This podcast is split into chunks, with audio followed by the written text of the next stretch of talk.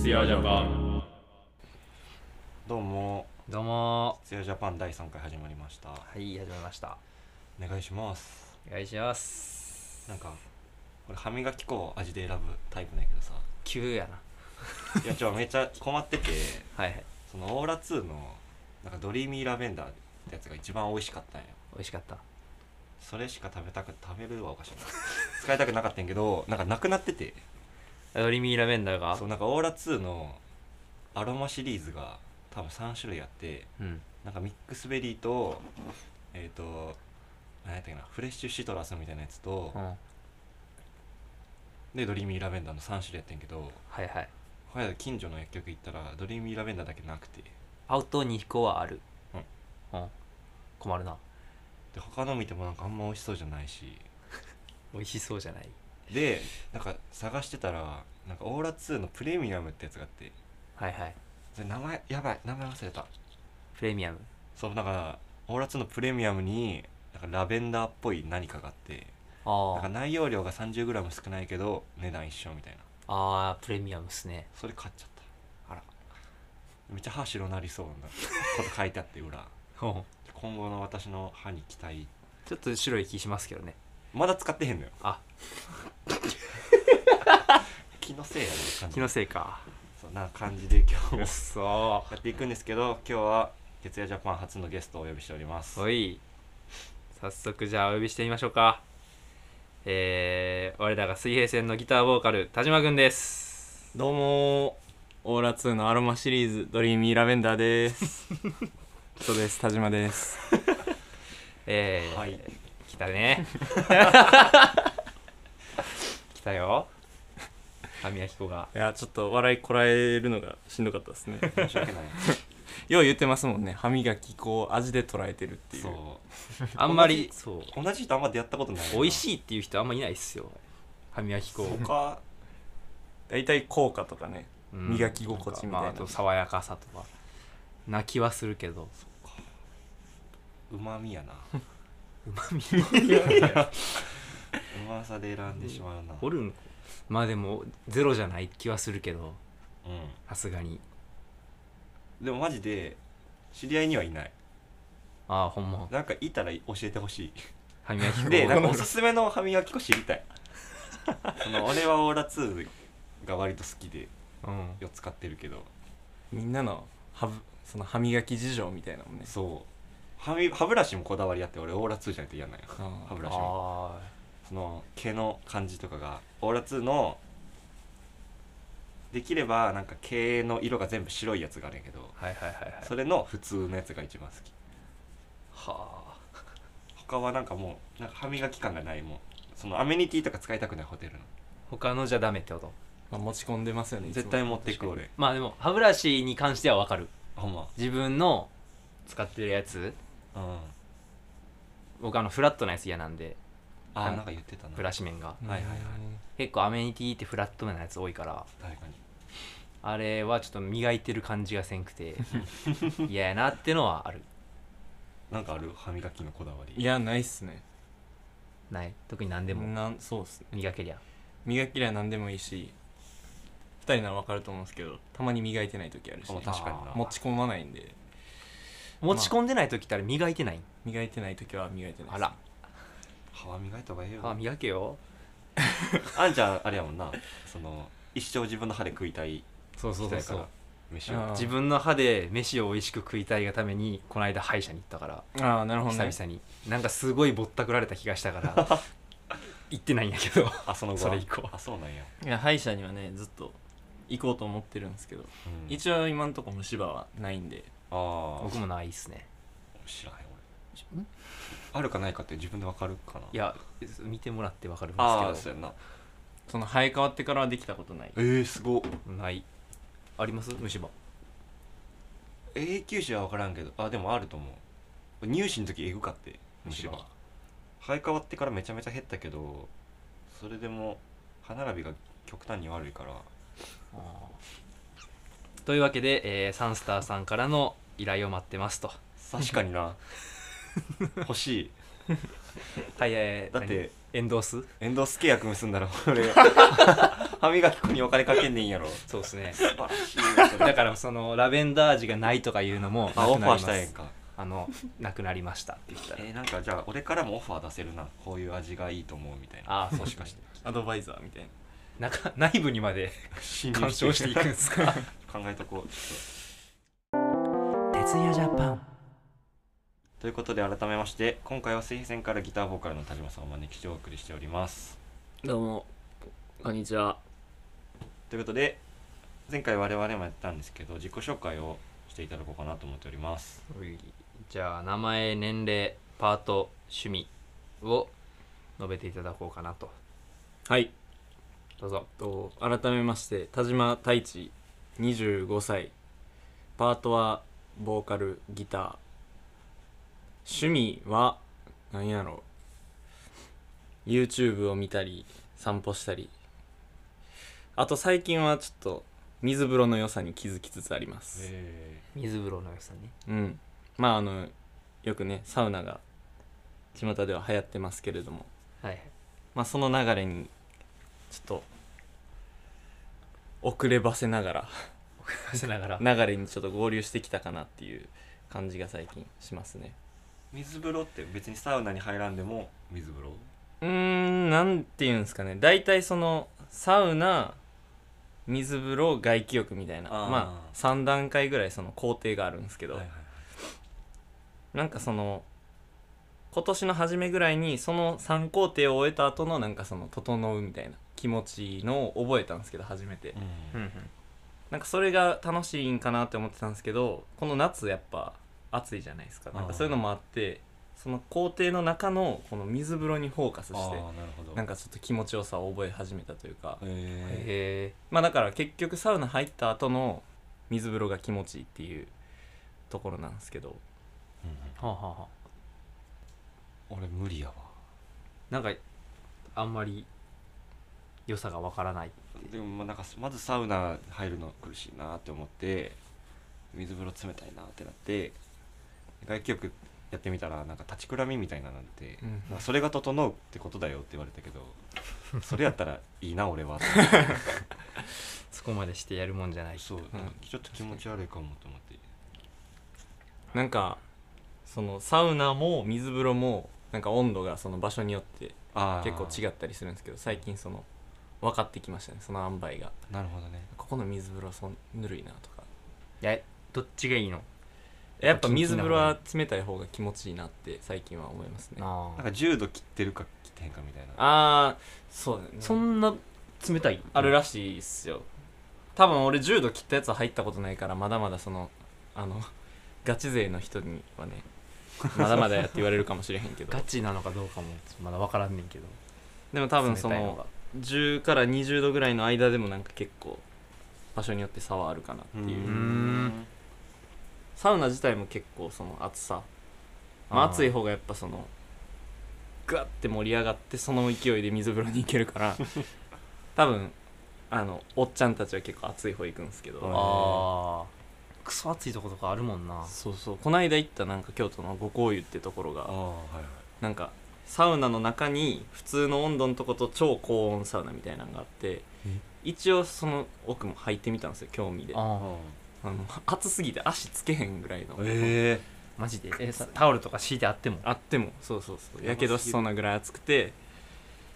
まあ3分ぐらいで普通の方に戻ってっていう感じでやりましたー、ね頑張ったんやでもそこにもう一応人はおるよああそうっすねね人はいましたねえ慣れたらやっぱいけるんかなみたいな怖っ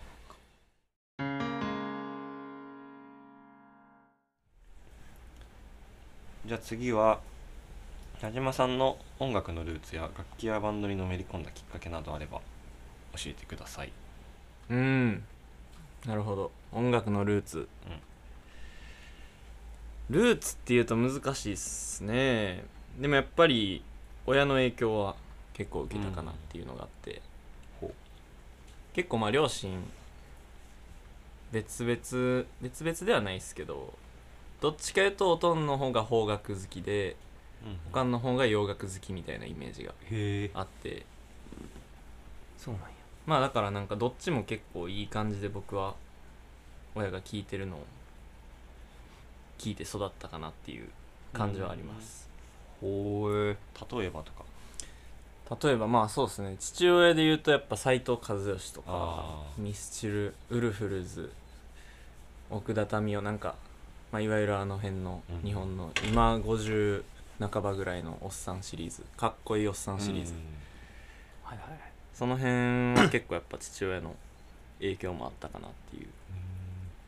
うお母さんは逆にその80年代の MTV 世代というんですかはあはあはあなんか多分当時そのラジオでこ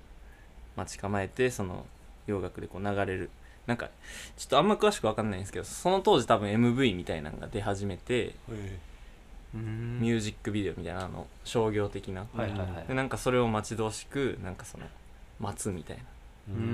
んマイケル・ジャクソンの「スリラー」が見たいみたいなのとか、あーはいはいなんかそういうのがあったらしいんですけど、まあ、マイケルとかなんやろな、まあ、バンヘイレンとかいろいろありますけどあの辺の時代間の音楽が好きやっておかんは、そういうのも結構うん聞いたかなって感じですね、聞いてたんですよ自分でかもうまあ、流れてたですね初めはやっぱその自然に入ってきてたビリー・ジョエルとかおーそうそうその辺まあだから結構なんか一つのアーティストをバーって聞くとかよりはなんかそういう有名な曲をいろいろオムニバス的にそうそう聞いてたかなみたなんか自分自身が楽器とかバンドとかにガッて入っていったのとかはいな入ってったのは中学3年生ぐらいの時がまあ一番多分大きな変化があったかなってところなんですけどそれまでずっとサッカーやっててうん小学校から、で、まあ、高校も一応サッカー部入るつもりで高校決めて受験しようとしてたんですけど、まあその中学の時に、まあ、受験勉強に入る段階でまあサッカーを一旦このちょっと離れるではないですけど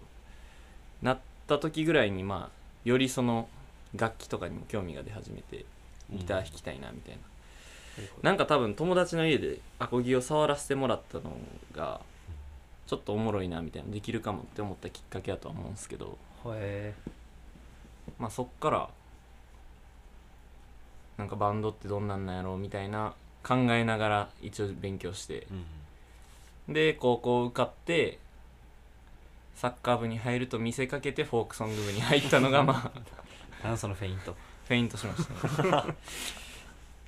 こうまたいで一回こうシザースそうやなそうシザース抜いていったんだそう抜 いてでまあそうそうそうフォークソング部入ったのがまあ本格的になんかそのバンド自分がするあれになった理由うん理由じゃないですけど始まりみたいな感じですかねあとあれですねちょっと一個いいですかいいよはいはいあのその高校を受験するまでまあずまでっていうかあれか昔からずっと通ってた美容室うんがあってでそこのそのマスターがマスターマスタなんて言っーたらい美い容師そう美容師の人うんがもともと昔バンドでベースやっててはでなんかその美容室にウクレレとかあアコギとかをななんか持ってたんですようんなんかその安いのを買うて自分で改造してなんかたまに弾くのが好きみたいな人やって、うーんまあ、だからちょうどその当時僕アコギとかに興味持ってたから、うんなんかその美容室行くたびにちょっとその弾いてるもらったりとかなんかそういうのを見せてもらったりしててほうほでなんか僕やりたいんですみたいな高校行ったらっていうのを言ってたら受かった時にそのなんかちょっと分かると思うんですけどあの穴開いたわけわからへん アコギうはいはいはいはいもらってそれで始めましたねギターはへえあれスタートかそそれまでもギター持ってなかったってこう持ってなくてなんかこれあげるって言われてそれでだからまあそれもその自分がアコギで始まった大きい理由かもしれないんですけあどーうんひたすらもうそればっか弾いてましたね初めのうちはとあそう言われるるとレコーディングの時とかにさアコギ入れたがるの理由あるなとま思って、あ 確かに結構とりあえず入れたがる、まあまあとりあえずって言ったら言い方めっちゃ悪いけど割と好きよな なんかそのいろいろそいでいって最初アコギと歌にだアコギと歌だけになってもなんか成り立つ曲が結構好きっていうのはあるからなるほどねなるほど、うんまあいろいろそうですねそういうのはその中3から高校にかけての時に形作られたものがあるかもしれない。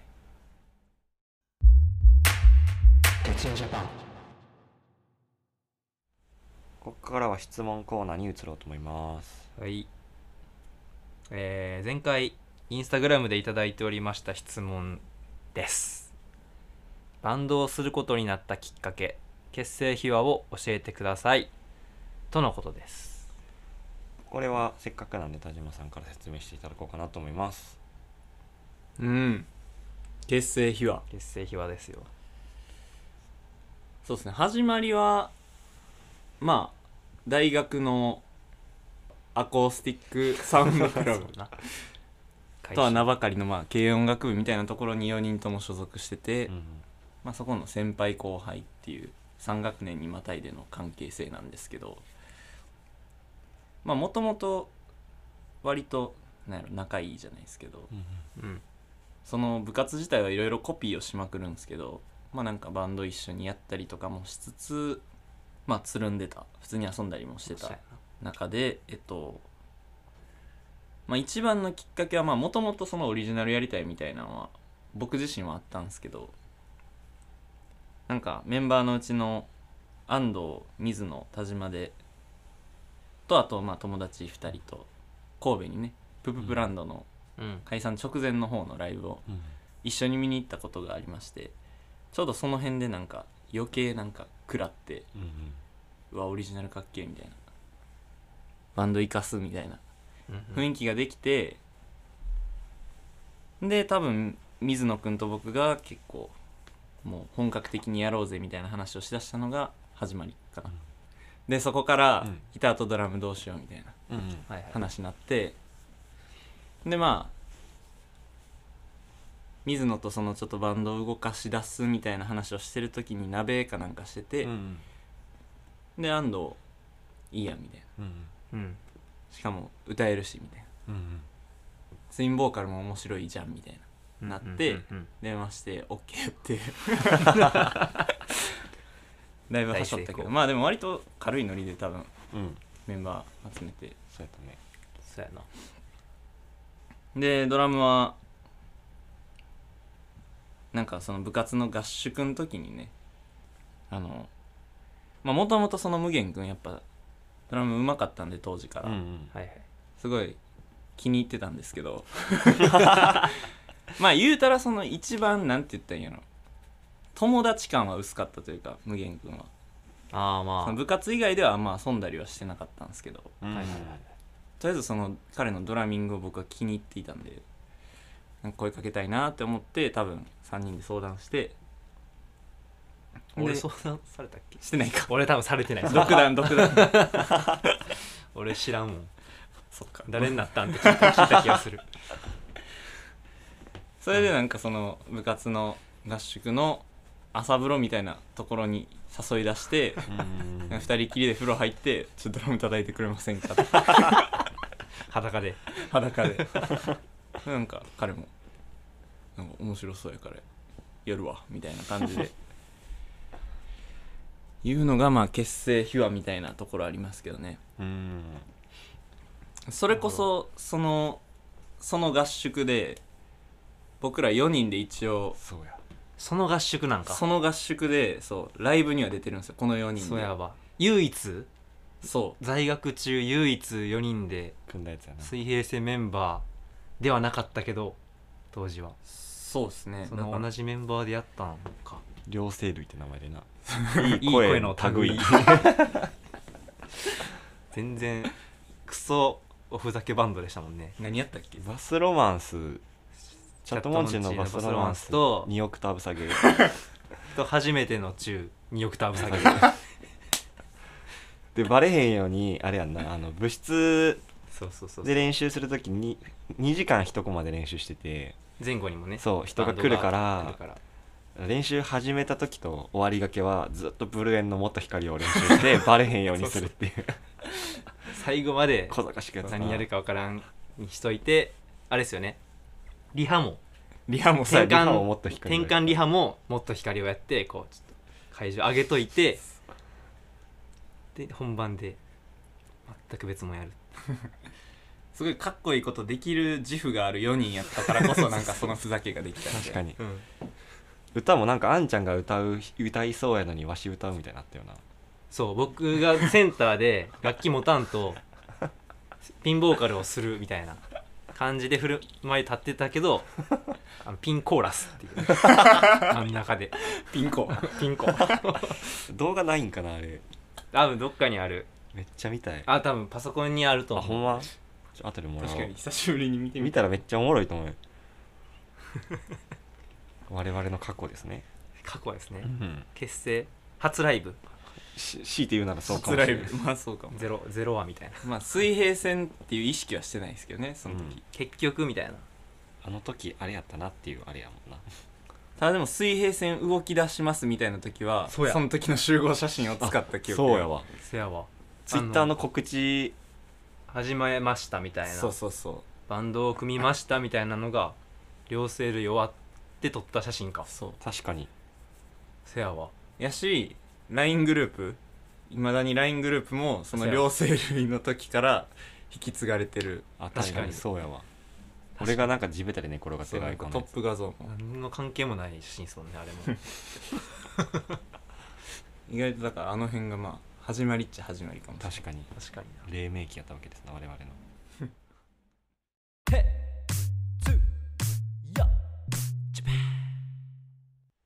暑いっすよね最近暑いですねなんか暑いんで前回この暑い夏を乗り切るためにしていることとはというテーマでお便りを募集してみたんですけどはいちょっと来なかったっすね、来なかったで すうん、ねなんか思ったより暑くなかったんかもしれん少なかったのかみんなほんまになんか方法とかなしにたらたら耐え忍いでるだけなまのあ、か,、確かに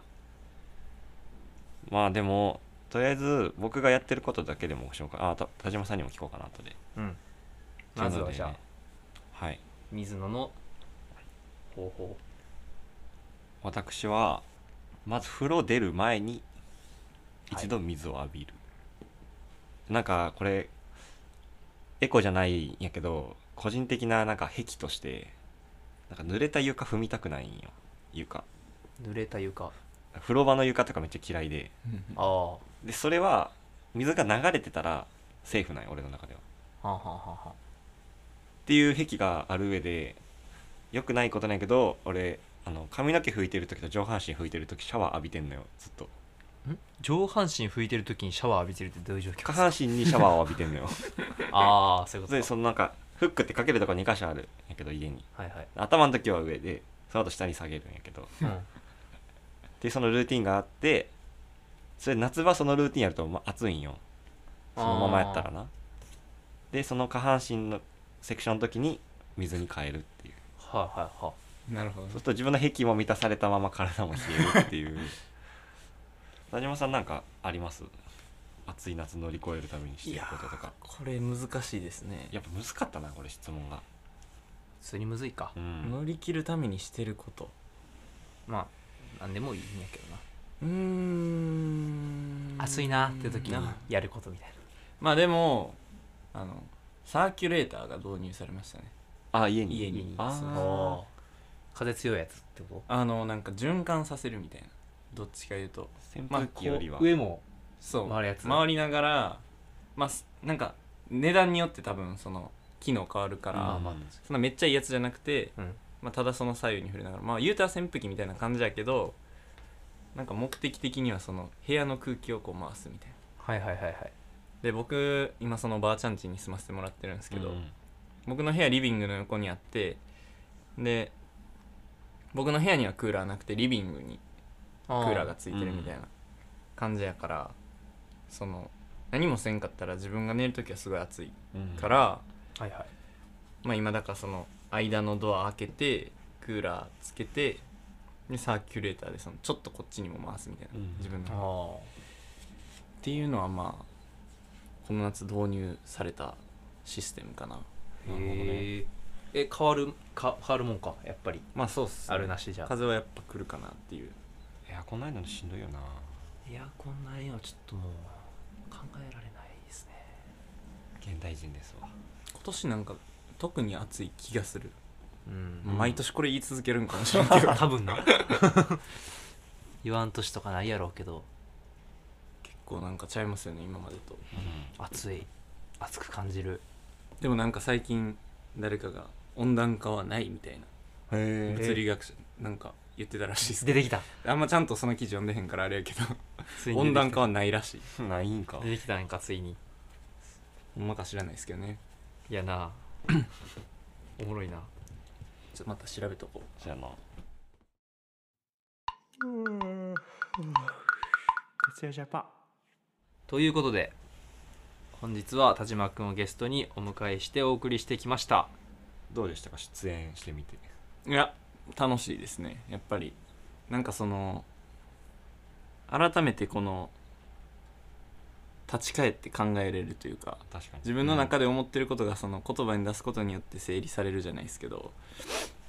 まあなんかそういう感覚が結構気持ちいいなっていう実感はありますちょっと今回からライブ情報とかまとめてみようかなと思ってはいこの締めのエンディングでおということでちょっとまとめましたんであんちゃんに呼んでいただこうかなと思っておりますおい、えー9月ですねはい9月は6本のライブがございますおい現状、えーまずは9月2日京都グローリーにて、えー水平線ネギ企画その名も宴ですうい宴宴やで共演はホセスーパーバックイナイチユースホステルさらに岡山からスーパーウワンとヨークシンストライク3の3バンドをお迎えしますでお昼過ぎからのイベントになっておりましてオープン15時スタート15時半となってますんでご注意ください長いイベントなんですけどこれあの、元プリーツでダイバーキリンに加入が発表されたあのなほちゃんがうんはいはいフードで喫茶にじまるという名前で出してくれますんでおまあお腹も満たしながら一日遊べるんちゃいますのっていう感じですねいやなかなかなボリューム感ですねお酒とかもね飲みながらやれたらいいなと思っております皆さんとですね、えー長いイベントですんで、うんえー精一杯楽しんでいきましょううい続きまして9月8日8日金曜日心斎橋パンゲアにて、えーマリニューシングル「サテライト」リリースツアーですねいやで共演は、えー実際マリエアクラフト東京少年クラブとなっておりますういいいそして、えー続いて9月14日木曜日南ホリエ倉庫ファクトリーにてアムステルダムとと倉庫の共催イベントうるせえやつらでいいんかなこれは多分そうやと思う、がございます共演はドゥルーピーズとアムステルダムと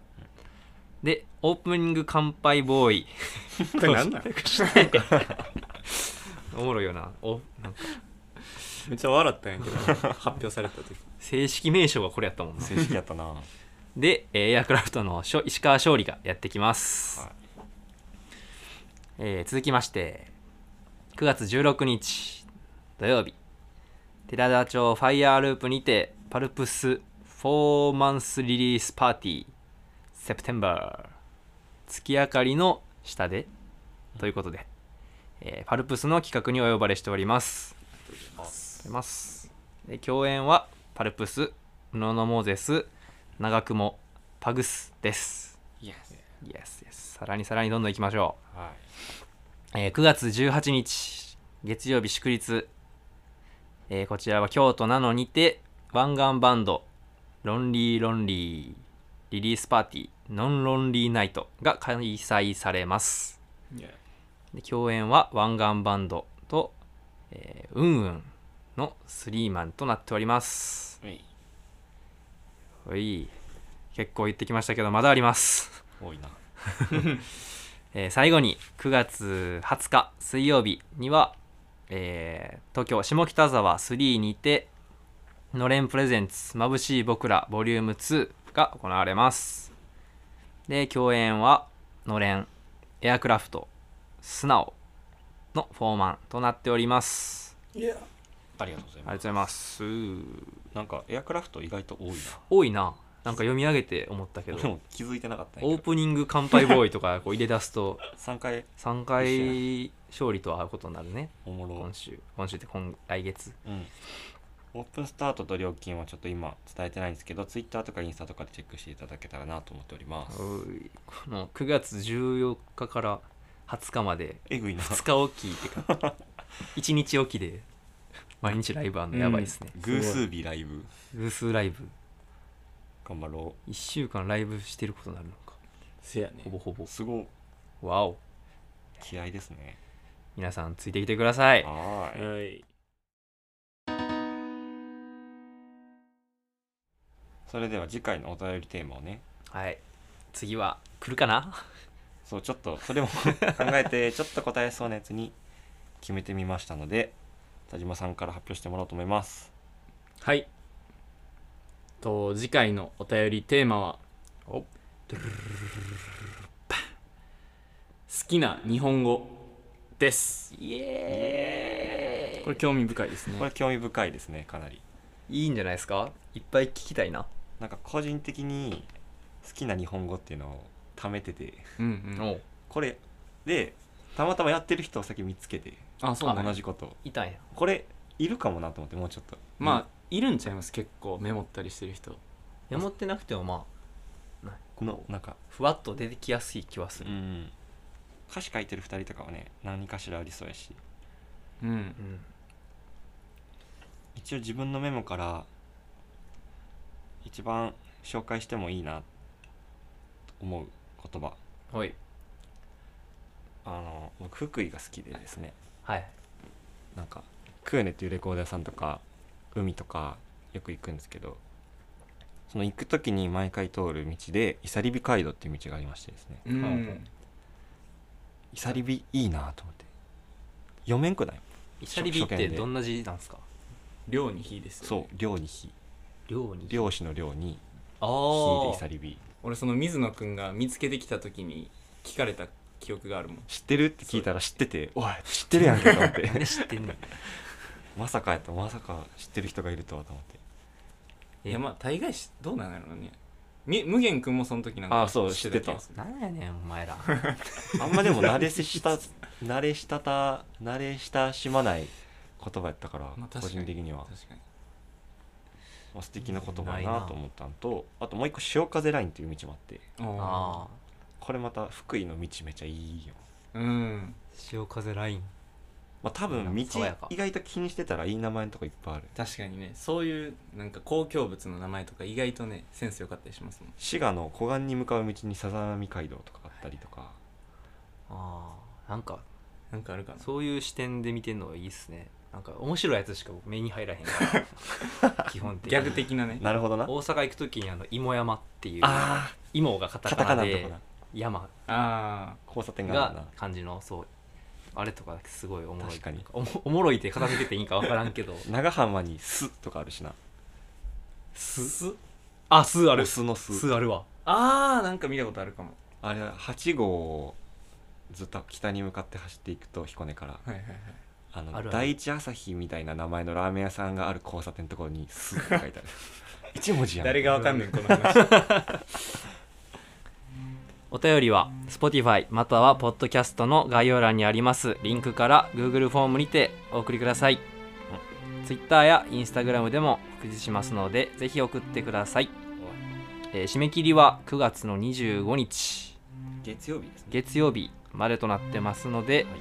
えーたくさんいただけると嬉しいです、はい質問やラジオ曲ライブの感想なども同じ Google フォームより受け付けておりますこちらもお願いしますお願いしますお願いしますたくさんくださいはいそれでは締めたいと思いますねはいここまでお送りしたのは水平線のネギと安藤と田島でしたはいそれではごきげんようきげんよう